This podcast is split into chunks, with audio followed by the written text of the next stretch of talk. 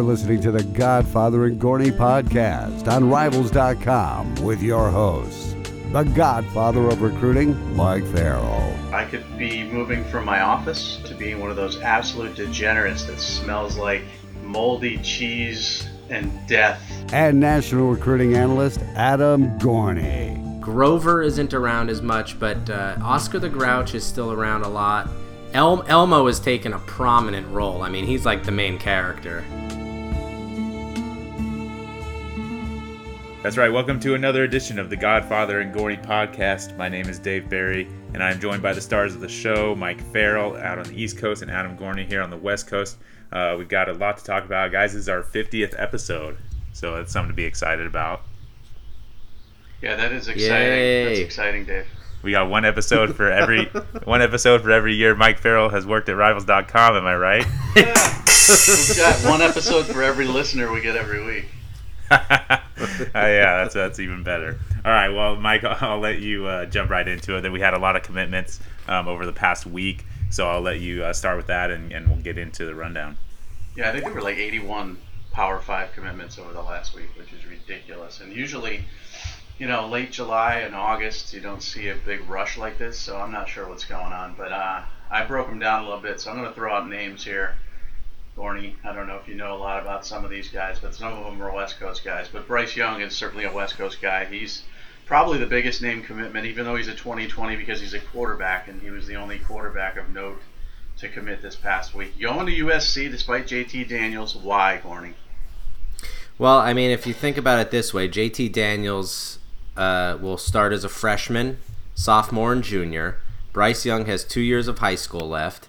So Bryce Young will redshirt or just sit behind JT Daniels for one year and then have an opportunity to go in and get the starting job, which is it's perfect timing. So, you know, you think about these 2020 commits, they still have two years of high school left. So, um, I think the interesting thing with Bryce Young was that USC really didn't come hard after DJ Uiagalelei, the number one player in the country.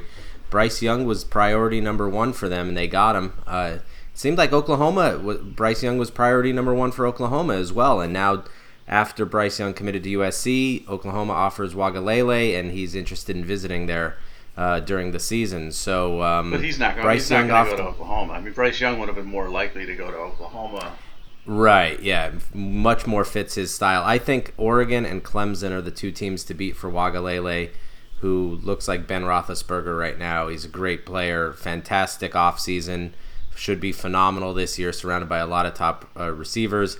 But Bryce Young to USC, Oklahoma gave everything they had, and uh, you know Southern California kids just still want to go to But USC. not a prototypical USC quarterback at all. Not even close. In No, fact, not it at all. seems like a better fit in Oklahoma system. Yeah, I mean, if you look at the the Baker Mayfield, Kyler Murray, Spencer Rattler, I mean, it makes sense that Bryce Young would follow suit because he's very similar in the sense that he is a pocket passer. He likes to stay, but he can move around, kind of prolong plays, run if needed, those kinds of things. Um, so USC is definitely going to have to adjust because Bryce Young is not an under the center play action type quarterback. He's much more of a shotgun guy, but so is JT Daniels in a way. JT Daniels did uh, shotgun his entire career at Mater Dei. He can be an under the center guy, but um, I think they're going to have to adjust their offense a little bit. They have the the skill players to do it. Tyler Vaughns, Michael Pittman, Amon-Ra St. Brown, Stephen Carr. They have the, the, the players to do kind of whatever they want to do on offense. So I still think it'll be a pro style look, but with a lot more shotgun stuff and a lot more, you know, run pass option stuff. So there'll be some some new wrinkles sprinkled in there. Uh, a couple of other highly, highly ranked guys that just committed. Andrew Booth committed to Clemson today. A very, very good cornerback. I think he's going to be a lockdown guy there. Continues their tradition of, of recruiting uh, elite athletic corners with good length. Um, that's a huge commitment. Travon Walker committed to Georgia this past week. Um, so now you're talking about Nolan Smith and Travon Walker as a one-two punch there. Travon Walker can play defensive end or defensive tackle. He's that perfect guy where you know let, let him grow into a D tackle if he does. If he doesn't, let him stay at defensive end. And uh, he he is very good as a pass rusher, but also extremely good against the run. Um, so Clemson and Georgia, you know the rich getting richer. USC I mentioned with Bryce Young, the rich getting richer there. Stanford, Stephen Herron was an interesting one. Um, Can you believe that was in the last week? It feels like that happened a month yeah, I know, but that, that's because there were 81 commitments in the last week. It's unbelievable. But uh, Stephen Herron uh, flipping, the old flip, flipperoonie, going to Stanford. Obviously, academics had something to do with that. Um, you know, you and I both feel he's his best years are ahead of him. Um, you know, he's not the biggest guy in the world. Uh, we, we unfortunately got to see him at the Five Star Challenge play inside a lot, and that is not where he belongs. He's definitely an outside pass rusher, but Yeah. they've got a good recent tradition of putting out some guys that can get after the passer from the outside. So, uh, you know, watch him develop at Stanford, and that was a big one for them. Yeah, definitely. And, and Michigan academics isn't exactly chopped liver, No. so I don't know how much of a factor that played into it. Turning down Stanford for a lot of kids is very tough. I mean, it's just, you know, kind of everything you'd want in a program. It was interesting, though, because, you know, he had been a long time commit. He's kind of a local kid being from Kentucky. To back off of Michigan when he did to go to Stanford does you know speak highly of Stanford, maybe a little poorly of Michigan being able to keep that kid. Um, but yeah, at the five star challenge, he was kind of an enigma, um, kind of the same kid we saw last year, uh, and, and unfairly had to do a lot of inside stuff when he is a, an outside pass rusher, could stand up and move around a little bit, that kind of that kind of guy. So. Uh, definitely a big one for Stanford there. Yeah, I think he's a guy who's better also in games than he is in camp settings, and we've seen that a lot. Um, Yeah. so you know that's a big commitment for them. Brendan Gant going to Florida State, keeping that recent Florida State defensive back recruiting re- reputation going. I mean, I think they've recruited as well as anybody at defensive back, and that includes LSU, that includes Florida, and some of the other programs that claim to be DBU. I think they've done a better job in recent years, at least the last four or five years, going back to Jalen Ramsey, recruiting uh, defensive backs, whether they be safeties with Derwin James or cornerbacks, you know, Levonta Taylor, guys like that. Joseph, let me see if I'm going to screw this name up. Is it is it Ngata? Joseph Nagata. N- Yep. Nagata. So I said Ngata. Yeah. So it's Nagata. Now that's a that's a kid who I think if you watch his film is arguably one of the best wide receiver films in the country and Clemson made him a huge priority and got him all the way across the country. He has a brother Daniel in the 2020 class who could follow him to Clemson that could be a pipeline into Northern California much like Alabama's made a pipeline into Northern California. Uh, Nagata has awesome film, uh, a, a big wide outside wide receiver that, like you said, will continue that WRU tradition. Yeah, they're WRU for sure. I think when you're talking about recruiting and developing NFL players, they're they're WRU. I don't I don't know who else. You know, maybe Alabama can make a sort of a, uh, a case for that, but they haven't put as many in the NFL that have been successful. Right. Yeah, he he is an awesome player. I think um, you know as you as you see him more through the senior year, and he's a kid who I hope shows up at an All Star game somewhere because I think he could be really special. And then RBU, at least uh, when it comes to recruiting over the last few years, is Georgia getting John Emery going into Louisiana, pulling him out of there over LSU is, Yeah. is extremely impressive. My first prediction wrong uh, in the history of my career. Uh, actually, we, we got the forecast model now that we're going to be releasing soon. But uh, I went in there so proudly and I picked LSU, and I'm like, this is a no brainer. This kid's going to stay home. And then Georgia did it again. Just you know, it's not just in-state kids. They can go to Pennsylvania. Uh, they can go to North Carolina. They can go to Florida. They can go to Louisiana and get running backs.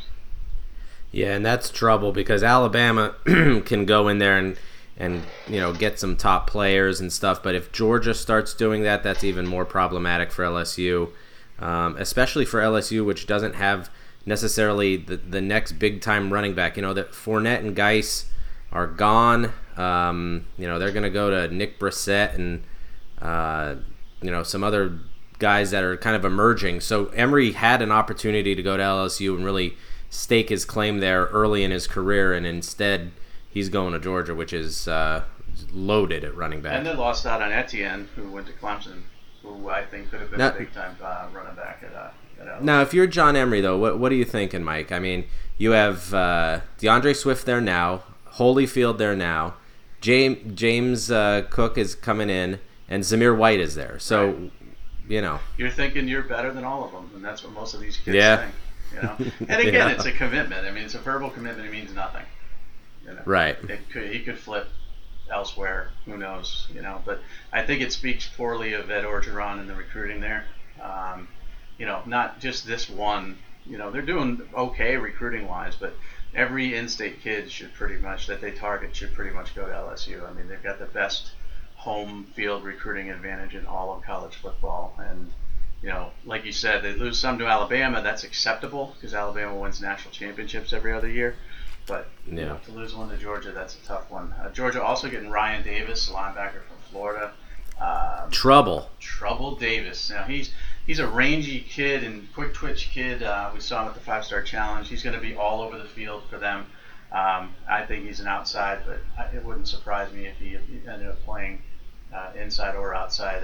And then Mycah Pittman going to Oregon. That's another West Coast one for you. That's a big one. Oregon's kicking butt in recruiting. Yeah. They really are. Yeah, they are. And Mycah Pittman grew. Uh, his father, Michael Pittman, played for the uh, Tampa Bay Buccaneers. He had grown up a kind of a Gators fan. You know, went back there and kind of got emotional at his old elementary school. Florida was a big time player. He loved Dan Mullen's offense, all those kinds of things. But Mario Cristobal and those that staff of assistants are incredibly aggressive. They get the kids on campus and love them up a whole lot. Obviously, the facilities and everything there are you know top of the line, and uh, you know they have the best class in the in the conference by far. I think they're a thousand points ahead of any other school in terms of points for for the class. Uh, they have the the highest star average by far. They're they are kicking major butt, and uh, they still have some room. They only have 17 commits, and they so they still have some room to really close out this class in a big way. Getting Bryan Addison, uh, we haven't talked about him. Uh, UCLA, he- and he had a little bit of an academic roadblock, a test score issue. So Oregon jumped on that and got him up there, and he could be a guy that can go either way and, and play there as well. So I think they're doing a phenomenal job. Yeah, I, I didn't count him in my list of commitments because he's a kid who signed with one school and then decided to sign with another school after some academic hiccups. But he's a big get Yeah. for them as well. you know, I, I, he counts towards last year's class. Uh, won't count towards 2019. But again, that's another big get. And Cristobal, you know, listen, he has a great reputation as a recruiter. He did his work not only at you know places like uh, Alabama and Miami, but I remember when he was up at Rutgers. You know, he was Yeah. a very good recruiter in Florida for them under Greg Schiano. So the guy knows what he's doing. He can he can get things done. 2020, a lot of 2020s other than Bryce Young. Uh, Demoy Kennedy going to Auburn, very elite linebacker, uh, nearly a top 100 guy in the 2020 class, known for being a quick uh, to the football type of guy. He's going to add their add to their team speed. Brian Robinson, six foot two, 175 pound receiver, going to Miami. Uh, another 2020 grab there. Sergio Allen, uh, linebacker, big rangy kid, going to Clemson, who's going to just grow and grow. Uh, get bigger and bigger. So Clemson making my list of top commitments for the past week three times. Other notable teams, because they got Levante Bentley as well. He was the third one. West Virginia getting Isaiah Hazel from um, Maryland is important. Um, you know, that's an important recruiting territory for them since they don't really have a home recruiting territory. Uh, Jonathan Dennis going to Miami. Shaheem Battle going to NC State. NC State is really doing a very, very good job. Arkansas also adding um, a lot of talent recently. I think they got three four star commitments, um, if I look correctly, uh, recently. So there's some teams like NC State and Arkansas. Missouri got uh, Njoku, uh, the brother, Yeah. um, which was interesting. You know, that was that was a bit of a surprise to me. Uh, not that he would choose Missouri. I mean, Missouri's a, a great program, but uh, you know, you would think that Miami would make him a priority and, and try to get him down there. So, a lot of lot of big time commitments. Warren Burrell to Tennessee, Jeffrey Carter to Texas A&M, two elite defensive backs. Colorado got a good running back and Jaren Mangham. I mean, it just it just didn't stop. Last week was ridiculous. We get these commitment alerts, you know, uh, through email, uh, you know, internally, and the thing was going off every two seconds. It was just It was. unbelievable. It was to the point where you uh, hardly were looking at them. It was it was so crazy. But let's talk NC State really quickly, Mike. Third in the ACC, better class right now than Miami, more four star commitments than Virginia Tech. Um, doing a phenomenal job with this class and uh, very impressive. Yeah, and you know what? They had a good season last year, and it sort of, you know, it, it sort of fell apart a little bit at the end of the year. But I think they got a lot of momentum from that season. They're number 16 in the country overall, and what they're doing is what NC State coaches have not been able to do, and that's keep kids in state. Their top one, two, three, four, five, six, seven, eight, nine. Their top nine commitments ranked uh, are from the state of North Carolina. So Yeah. that tells you that they're doing a very good job selling to kids, um, you know, exactly what they want in state. UNC, you'd think, is the sleeping giant, of course, of the ACC and college football and all this other stuff. They're coming off such a horrible year that it's extremely important for NC State to take advantage of this. And when you look at the top 10 recruits in the state of North Carolina, you got undecided.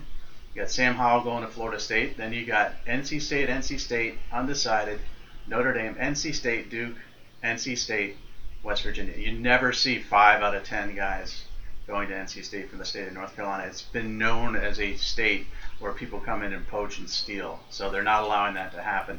We'll see how the season goes. They've got a terrific quarterback we're going to talk about in a little bit as well when we talk about NFL draft guys. But if they have a good season, I think this could be their best class in a very long time. And then really quickly on Arkansas, Mike. I mean, Chad Morris really leveraging his contacts in Texas, gets a four-star linebacker out of there, goes into Oklahoma for a four-star defensive end, uh, goes into Florida for a four-star defensive end, all in the last couple days, all in the last week. So very impressive there. Um, and right now has a better class than Florida, which is honestly you have to say is disappointing, right? Yeah, I mean Florida is a lot of people, a lot of Gators fans aren't happy with what is going on there early. I, I don't panic, I don't worry because they've got a good coach who develops players. But you know, you would think Florida would be recruiting at a little bit higher level. And what I like about this class, you know, the, the 14 commitments, you've got an average star ranking of 3.36. That's that's a very healthy average star rating. And guess what Florida's average star rating is? It's 3.36 as well. It's it's not that they've got more commitments and that's the reason they're so far ahead of them, because the quality of commitments is the same. So Arkansas getting it done. Now, I still don't know if he's the guy that can get it done on the field. I still don't know if Arkansas will ever break through in that division. But it's certainly good to see, especially for, for Arkansas fans, that the recruiting has taken a step up. And when you look at the programs in the country, you know, Alabama, number one as expected, Georgia, number three, Clemson, number four. You know, a few of the programs that have stepped up their recruiting, uh, Texas A&M under a new coach with Jimbo Fisher, Oregon under a new coach in Mario Cristobal. Um, you know, you, you've got some programs like Arkansas as well. Ole Miss is 13th in the country um, with a, you know, sort of a new coach, even though he's already there. Um, you're seeing a lot of programs step up. Uh, Mississippi State, number 20 in the country. So I think the new blood that we're getting from all the coaching changes we saw last year is really sort of shifting the recruiting landscape a bit. Yeah, and and Arkansas is doing a tricky and difficult thing. They're going from as big as you can get, run it up the middle, ball control, to spread them out and be as fast as humanly possible. And that doesn't transition very easily. You have to. It takes a few years for Chad Morris to put that system in. They open against Eastern Illinois, Colorado State, and North Texas. The Razorbacks are going to be 3 and 0 going to Auburn on September 22nd and if you want to make a lot of money, uh, anything under 21 points go go bet the world on Auburn that day. Do you think the line's going to be 21 points? Arkansas at Auburn September 22nd. Auburn could be one of the best teams in the 21's a country and Arkansas That's a lot. I don't care. See? See? See? You take Arkansas. I'll bet you uh, Yeah, two well, bucks. if they gave me three touchdowns, that's a lot. That, that's going to be a that's to be a 42-10 kind of game. So you think Arkansas is going to get absolutely thumped by Auburn? Yeah, September 22nd. right. That's when that's Gordy's when real getting football ready starts. for California to legalize gambling. Clearly, uh, haven't done it yet, but when they do, he's going to be poor as can be. What do you live? Uh, Ten miles from Foxwoods? No, well, long further than that. I'm closer to the new one, the MGM that they're building up in Springfield, Massachusetts. They're building Oh, an nice. absolutely huge one up there, but again, it's not all you know. They don't have sports book unless it's. I don't know how it all works. Well, the problem is, is I've researched this for friends, and uh, the the the license is ten million dollars. So a lot of the casinos are saying they're going to wait until uh, until the licensing fees go way down because no casinos are getting them right now. So uh, you know the state, obviously, the the swamp wants all their money, uh, and then there's a thirty five percent charge on every every ticket booked or something like that. It's crazy fees. So we have to drain the swamp first, and then we'll be fine, and we'll be able to have freedom in this country. I don't even know what drain the swamp means. Don't don't you watch our president? No, I don't watch. I don't watch anything that he does. I don't watch Twitter. I don't watch the news. I'm completely oblivious to anything that's going on. Apparently, there's some fires out there in, in Oh, yeah. Northern California, and there's some fires in Arizona or Nevada or something. I don't know anything. I did, I sit in my little office with my figurines and my helmets, and I just write crap all day that people hate. Uh, You're better off than me then. and I look out my little window, and every once in a while, someone walks by walking a dog, or UPS shows up to drop something off. That's pretty much my whole life. So I don't really know what drain the swamp means, but uh, it sounds actually horrible. Uh, It's everybody in Washington D.C. needs to be taken out of their jobs and replaced by people who are like Trump. You have to drain the swamp, Mike. all right. Well, let's segue from commitments and draining the swamp to Adam Gorney's fantasy football content. There's college fantasy football on Yahoo. Uh, I wish I knew the URL you could go to sign up, but I do know this. You can go to rivals.com and you can find his college college fantasy football content on one of our channels down there. Just scroll down a little bit below my gorgeous face. You'll see college fantasy football. You click on one of his amazing articles and it says sign up here for free. And Oh, you yeah. can pick your teams. Now I'm going through your five risky picks. First of all, I don't think anybody on earth is going to pick Jalen Hurd as a wide receiver at Baylor. So that's that's risky. You have to be somewhat demented or perhaps binge drinking to put him on your team. But, but let- let's, let's move to your next one. JT Daniels, that's a good one because that is risk reward. I mean, man, if he starts, he could put up some crazy numbers. We see how talented he is, and you mentioned all that talent around him. Um, but he's risky because he's a true freshman. So Yeah. what do you do? Um, Kelly Bryant is another one too. I mean, Trevor Lawrence pushing him. It's like you could see a two quarterback system there. It wouldn't surprise me at all. Shea Patterson is probably the one that intrigues me the most because I don't even know if Keller Chryst is going to win the job at Tennessee. Um, Patterson, we all know, is going to be the guy at Michigan, but we all know that offense kind of stinks. Um, it's kind of conservative. So is he going to be able to put up big numbers there or not? Uh, will he throw a lot of picks? You know, because he did have a little bit of a penchant for doing that at Ole Miss. I think he's a risky pick. Um, I wouldn't touch him, honestly. Yeah, the tricky thing with trying to figure out college fantasy football content is you're not just talking about the best players or even the best defenses. Really, you're more than anything, even more than in, in the than in the NFL. It's all about scheduling. It, it really is like, okay, Shea Patterson can put up four touchdowns against San Diego State. You know they're a terrible football team, Dave Barry, but um, you know if the Ohio State weekend, the Michigan State weekend, Wisconsin, Penn State, uh, you know, and this is an offense that we don't know what we're going to see.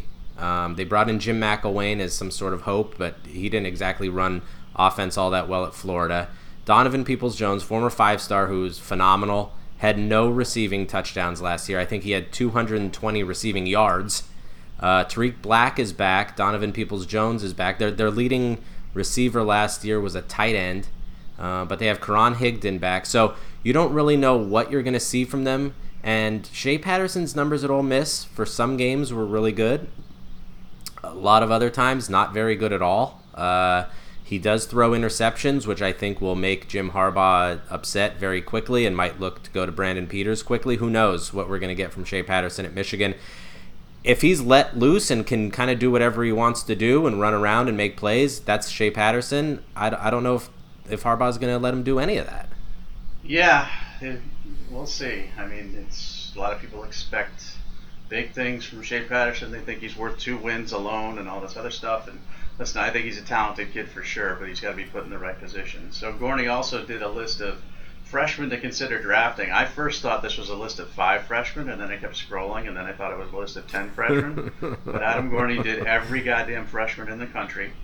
Um, I mean, this list goes on and on and on and on, and I'm like, wow, okay, that was a heck of a list there. So I think the one guy that I really look, two guys that I mean, Trevor Lawrence we've talked about ad nauseum. We don't need to really talk about him. Um, a ton. You know, Justin Fields, if he does play, he's not going to put up big numbers because he's going to be part of a platoon system or put in special packages. I think the two guys that intrigued me the most were Lorenzo Lingard, who is going to Miami, who I think is going to be an absolute star there, um, and Adrian Martinez in Nebraska. I think he's going to put up some big numbers. I, I really think he's a great fit for what Scott Frost wants to do. There's talent there. Stanley Morgan is one of the top wide receivers in the country. There's other guys that he can throw to. Um, you know, they've got a big rebuilding job, but I think Martinez, as a freshman, now again, we're talking about freshmen. I'm not saying draft Adrian Martinez, but if you're in a keeper league, and they do offer keeper leagues in fantasy football on Yahoo, Adrian Martinez might be a guy you want to pick up. Yeah, and this is this is two two things. One, a sign that I have absolutely no life, and put together a list of 25 freshmen to, to, to draft. But this is mainly for keeper leagues. If you want to take, you know, Mark Pope, if you believe Justin Rogers, who probably redshirts this year, down the road is going to be a star at TCU. Take him because he's going to be good. Justin Ross, I think, could see the field early at Clemson. That'll be an interesting one to see. But Adrian Martinez, the feeling out of the people I talked to, which is Nate Clouse at Nebraska and Sean Callahan and those guys, is that he kind of leads for that for that starting job over Tristan Gebbia. Uh, I can definitely see it. Martinez is more athletic. Um, he might have a better arm. Um, he might be exactly what Scott Frost is looking for, um, kind of a McKenzie Milton type, um, but probably a little bit more talented um, in terms of playing in the Big Ten. And so I think he's going to be a perfect fit, and they're going to, I think, put up points. Uh, Stanley Morgan is back. They're going to figure out their running game. They have some options at wide receiver. So um, Morgan had huge numbers at Nebraska last year in an offense where neither Mike nor I were all that thrilled with Tanner Lee as a quarterback, oh. uh, having having much skill at all. And uh, and so if you can get him the ball a lot, Scott Frost knows how to run an offense. If you can get him the ball a lot, Morgan's going to put up big yards, and Martinez is probably going to be the guy that uh, that delivers it. And you got five potential busts here. I'm going to disagree with you on one of them in a big way. Jake Browning. I think he bounces back. Now, did I put Jake Browning on our top five quarterback list for the NFL? No, uh, which we're going to talk about very soon. But I think there's enough talent there. Um, I don't know. I just think he's going to put up numbers that are much closer to two years ago than he did this past season. I know he had a down year, um, you know, but freshman Marcus Spiker is one of those guys I think is just going to catch fire immediately. Uh, yeah. You got Chico McClatcher there. You got Hunter Bryant. There's talent there. Um, and Gaskin catches the ball out of the backfield too. So I think you know he's going to be put in a better position. Petersen's too good a coach to have him um, sort of lag a little bit. The other one's Travis Homer. I could see you know dropping off, especially if Lingard takes some some carries away from him or, or is as good as I expect him to be. Josh Jackson, I could see taking a step back. Jacques Patrick is obviously sort of an afterthought with Cam Akers emerging, and then Donovan Peoples Jones because will they utilize him in the offense? But I think Browning's going to have a good year. Well, the first, I think Chris Petersen's phenomenal coach. Um, but here's my thinking on Browning. Two years ago, he throws for 34 30 and 43 touchdowns. Last year, he had 19 touchdowns. So even if he gets 10 of those back, he's only at 29, um, which is solid, but not an incredible year. Hunter Bryant's going to be out with a knee injury early on. Marquis Spiker's new. Chico McClatcher is is about five six. So how much can you count on him? Uh, he put up 19 touchdowns last year with Dante Pettis on the field, and now he's in the NFL. And they're going to lean on Myles Gaskin. I think if you go anywhere in fantasy on Was- in Washington's offense, go Myles Gaskin first. Jake Browning down the road. I think that I just think that there are a lot better quarterbacks, um, you know, especially in the in the Pac-12 that you can go. Um, they start with Auburn, they go to Utah, and that's in the first three weeks. So, how much early on is Jake Browning going to put up? Maybe later on when they go to BYU, at UCLA, Colorado, you know, Oregon State, Washington State late in the year. But uh, early on, I wouldn't take Jake Browning against Auburn or at Utah. We'll see. We'll see how he does. And again, this is game to game. So, you know, we're not talking about, um, you know, you and I are talking about don't start him week one don't start right. two. You know, I'm talking about his entire season. So we'll see how it shakes out. I just see a bounce back year from him. But again, maybe he'll falter. But you got a four star, a three star, a four star, a five star, and a five star, and you're saying they all suck. See, that's the weird thing about fantasy is it, it, none of them suck. They're all very, very good players and very nice gentlemen. Mm-hmm. I'd, I'd have lunch with them anytime. But uh, you know, it's all about who you're playing. Do, do you want to start Washington's quarterback against Auburn's defensive front? I don't. I'm not so sure. Well, there are other. There's probably better starts out there. You know, and again, that's a good way to segue into the quarterbacks. Um, you know that, that, we put out the list of quarterbacks, top five quarterbacks going into the season. It's on the front page of Rivals.com today. Today being Monday, uh, this podcast will be running uh, today, and, and, we'll be promoting it throughout the week. But we're going through each position. So today we're looking at the quarterbacks. Tomorrow, uh, on Tuesday we'll look at the running backs. On Wednesday we'll look at the wide receivers and the tight ends. On Thursday we'll look at the offensive linemen. And you know it's an interesting quarterback class because it's not as good as last year. It's not as you know hyped, but I think there's a couple guys that are sure first rounders. I think Stidham, if he takes the next step forward, is a sure first rounder. He's our number one guy. It was tempting to put Drew Lock at number two. I mean, at number one as well, because he put up such great numbers last year. He's a six foot four kid. He's 225 pounds now. Um, he sees the field very well. He's accurate. Um, then it gets a little iffy after that because there's question marks about Justin Herbert. Um, you know, he didn't put up great numbers last year. He's got very good mobility for a big quarterback. I mean, this is a six foot six kid. Um, he completed 67% of his uh, passes last year. Um, didn't throw a lot of interceptions, but still didn't light up the world. And he's going to take a big next step. Shea Patterson the same way, uh, and then Ryan Finley. Um, you know, last year threw for 3,500 yards, but only 17 touchdowns. Um, but he did rush for three, and he's another big kid who can move around. So quarterback class very interesting, much different than last year when you had uh, I don't know Rosen and Darnold. Who the heck else am I missing that was way up at Baker top? Mayfield, Lamar Jackson. Baker didn't start at the top, and remember, nobody thought Lamar would be a first rounder. I thought there was somebody else that was super hyped up there. I'm trying to think of who it hmm. was, but I will draw blank because the 2018 draft class is out of my head entirely at this point in time. Yeah. So. How, how about this, Mike? Three of the top five guys transfers. Yeah, not a not a big surprise to me. You know, I mean, this is the way the world is is working. And when you look at our profiles on him, you see Jarrett Stidham, and it shows signed Baylor 2014, and you're going to be looking like, what the heck? Why is he listed at Baylor? But he's a guy who got out of that Baylor situation, transferred to a JUCO, didn't play at all. Big famous debate about why we didn't rank him at all. Well, he didn't play football for a full year, so he was technically a transfer uh, not a JUCO transfer. Um, so he's he's showing Baylor. You know, Drew Lock has obviously been starting at, at, at Missouri since his freshman year.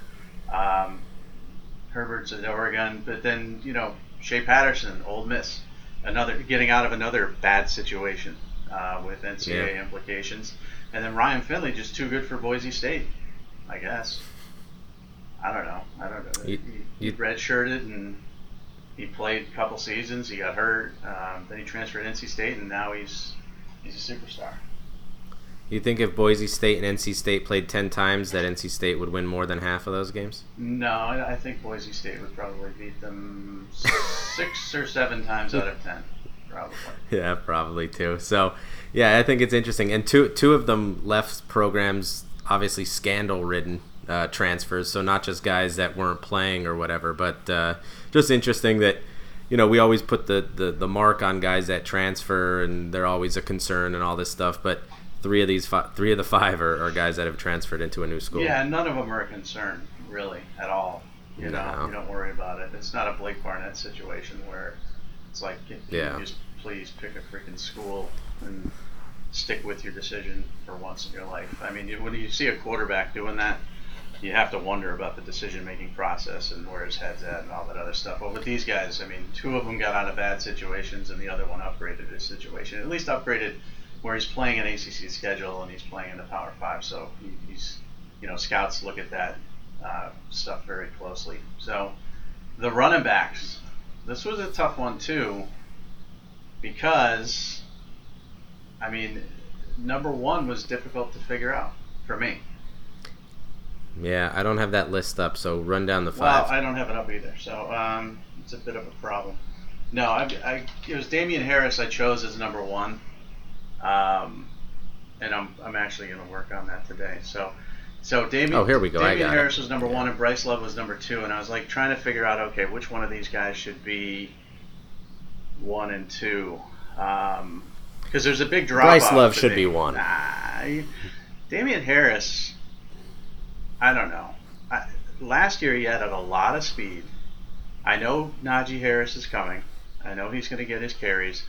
If you're talking about stats, Bryce Love's going to put up better stats if he stays healthy. I mean, the guy ran for 2,100 yards last year, but he also had double the attempts of Damien Yeah. Harris, and Damien Harris still ended up with, with over a thousand yards. So I think Damien Harris is continuing to add speed. The one thing he added last year was breakaway speed that he didn't have the year before. Decides to come back, get faster. Um, he's going to be a Heisman candidate at, at, at Alabama, and I think he's got that build. That's the difference between the two of them for me. Damien Harris has that build, that squat, Mark Ingram type of build that I think the NFL likes, where he's got so much power in his lower body, whereas Bryce Love is not quite as put together. And uh, I think Bryce could get hurt this year if he has to carry the load like that. I read your article about how they're not going to worry about stats for him and all that stuff, but he's still going to get a ton of carries, and we'll see if he can hold up. After him um, was uh, Rodney Anderson. What did I call him? Uh, what did you call him? I don't know. Wasn't uh, didn't I call him by the wrong name? Oh, you called him Ryan Anderson, the The Alabama, Alabama linebacker. Yeah, it just shows you how senile I'm becoming. So, Rodney Anderson out of Oklahoma um, had some ridiculous games last year. Second in the Big Ten, uh, Big Twelve in rushing. Uh, Benny Snell was not high on anybody else's board. I was just like shocked. yeah, I like this pick. It's Yeah. crazy. I'm like, what are you guys missing? Kid rushed for 1,300 yards, 19 touchdowns. He averaged over 100 yards a game. He is third only to on Johnson and Nick Chubb in rushing. Yeah, so he's the returning. He's the leading returning rusher, Yeah. touchdown rusher in the in the SEC. And I can tell you, he runs angry. He's a very angry Yeah. runner. He reminds me of Derrius Guice, where first contact, he's going to shake you off, and he's going to be very difficult to tackle.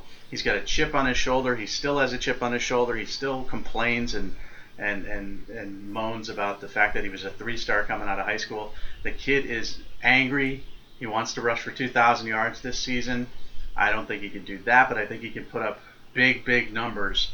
And I think he's a guy who, if he runs in that four or five range, uh, the NFL is going to like quite a bit. So I was just stunned, just just you know looking out there um, and talking to scouts and, and things like that. It's like these number these these running backs kept coming up. You know, Damien Harris, Yeah. and Bryce Love, and and Rodney Anderson and Myles Gaskin, and no Benny Snell anywhere. I didn't hear his name once. Uh, but we put him Yeah. fourth here, and Myles Gaskin fifth. With Bryce Love, I think they're gonna do. I think they're gonna handle Bryce Love a lot like uh, Christian McCaffrey his junior or his sophomore to junior year. Uh, his his numbers pl- plummeted almost. His his carries plummeted. They're gonna use him as a decoy a lot more, and they're not gonna worry about stats as much. But um, Bryce Love, every game last year, 100 yards at least. He had 10 games where he rushed for more than 30 yards a carry, or he had a carry of more than 30 yards in 10 games, I think. So breakaway speed is there. Um, I think he's going to get a lot of Christian McCaffrey comparisons, and I think the Panthers are going to use McCaffrey a whole lot this year, in his second year. So um, I would have Bryce Love number one on this list. I love Snell. Um, Kentucky's not exactly a quarterback or wide receiver center this year. They're not going to have much of any of that, so I think they're going to rely on Snell so much more. I think Gaskin will continue to put up big yards. Anderson obviously will. And then it's going to be interesting to see how Nick Saban handles the running backs at Alabama. And uh, Damien Harris led the team in rushing with a thousand yards right on the nose, but Jalen Hurts had the most carries on the team last year, believe it or not, like 20 more than Damien Harris. And then I think Najee Harris will take that Bo Scarborough role, but probably even more prominent. It'll be interesting to see how they handle that because Najee Harris has a year after Damien Harris leaves. We'll see who becomes the feature back in that offense. I still think Damien Harris will get the carries, but I think Najee Harris probably splits or is just around the number that Damien Harris gets. And uh, this is what a degenerate I am. I just got an email from a friend of mine about the MGM that's opening August 24th in 2018.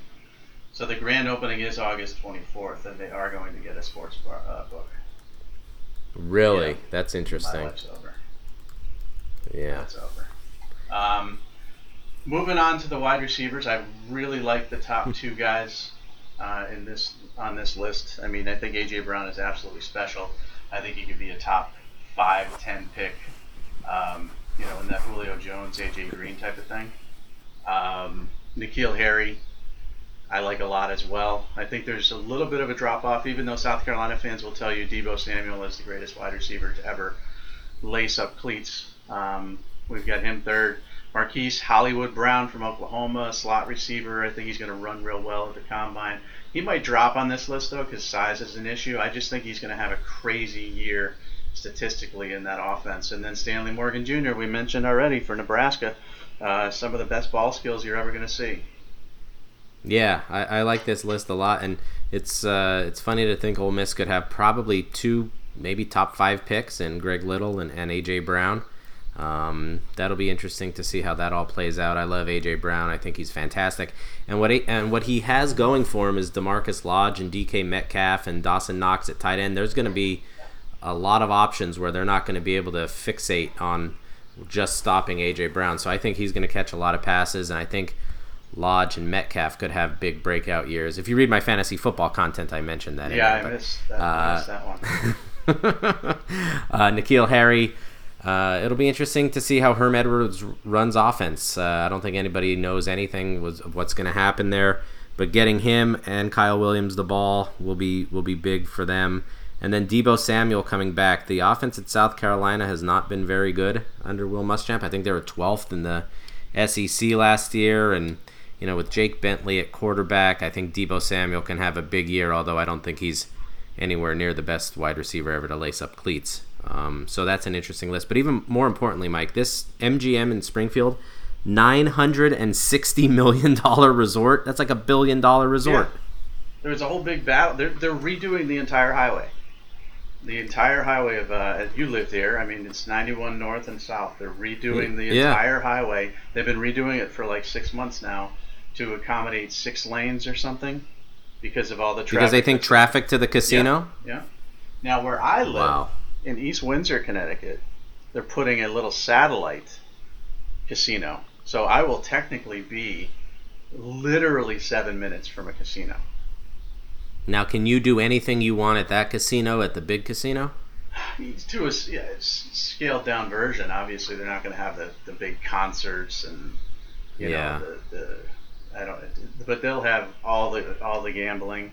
Uh, once Connecticut legalizes gambling, they'll have a sports book there and all that stuff, and you know horse racing and dog racing and all that stuff. I could be moving from my office and staring out the window to being one of those absolute degenerates that smells like moldy cheese and death who just sits in the horse racing room for five straight days. That could be me.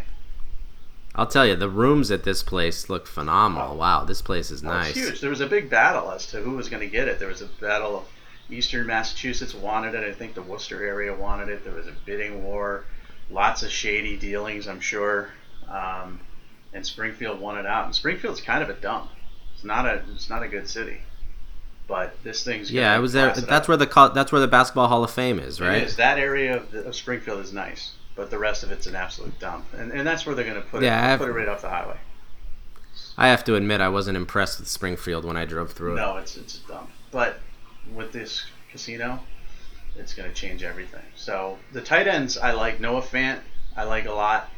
I think Caleb Wilson's okay. Kaden Smith's okay, but I like Noah Fant a lot. Um, I don't think it's as good a tight end class as it was last year, but um, and I'm not sure any of these guys are first rounders. Uh, we'll have to wait and see. And then the offensive lineman, we went Greg Little, Jonah Williams, Trey Adams, and that was tough. Um, those three guys, I mean, you could you could order those any way you want, honestly, because all three of them I think are first rounders. All three of them I think are potential top 18, 20 picks in the draft. And again, it's so early, but why not do this? Uh, then David Edwards and Mitch Hyatt after that. So, you know, we've got that draft stuff coming, and we're like the first, right? I, I haven't seen anybody else put out lists. First to market. That's the important First thing, isn't it? market. Oh, wait, doesn't matter if you're right or wrong, as long as you're first. That was the, one of the first things I ever learned. And uh, I didn't go to journalism school. Actually, I went for management. And as you can tell by my managing style, Incredible. really paid off, honestly. Yeah, I- I absolutely. think we're done. What's that? 49 minutes? That's pretty good. I'm spent. I know yeah, I'm that. tired. I need, I need a nap. All right. Dave, well, Dave's like half asleep. yeah. I'm just waking up from my nap. Yeah, right. All right. Well, let's get out of here. Uh, let's remind everybody you can give us a uh, review on iTunes. That helps us out a lot. So What do we have? Okay, One of those so far? yeah, like three. Come on. I think. one- And it's from Fike Merrill. Even if we suck, just leave us a review to say we suck. yeah, something.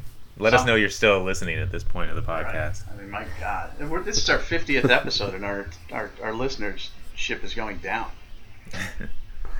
That's all right. Uh, uh, peaks and valleys. Well, Mike. we've got ourselves a new strategy moving forward. So Did now we're gonna. s- Did you say strategy? I said strategy. We're gonna Yeah. pump some numbers with the new strategy.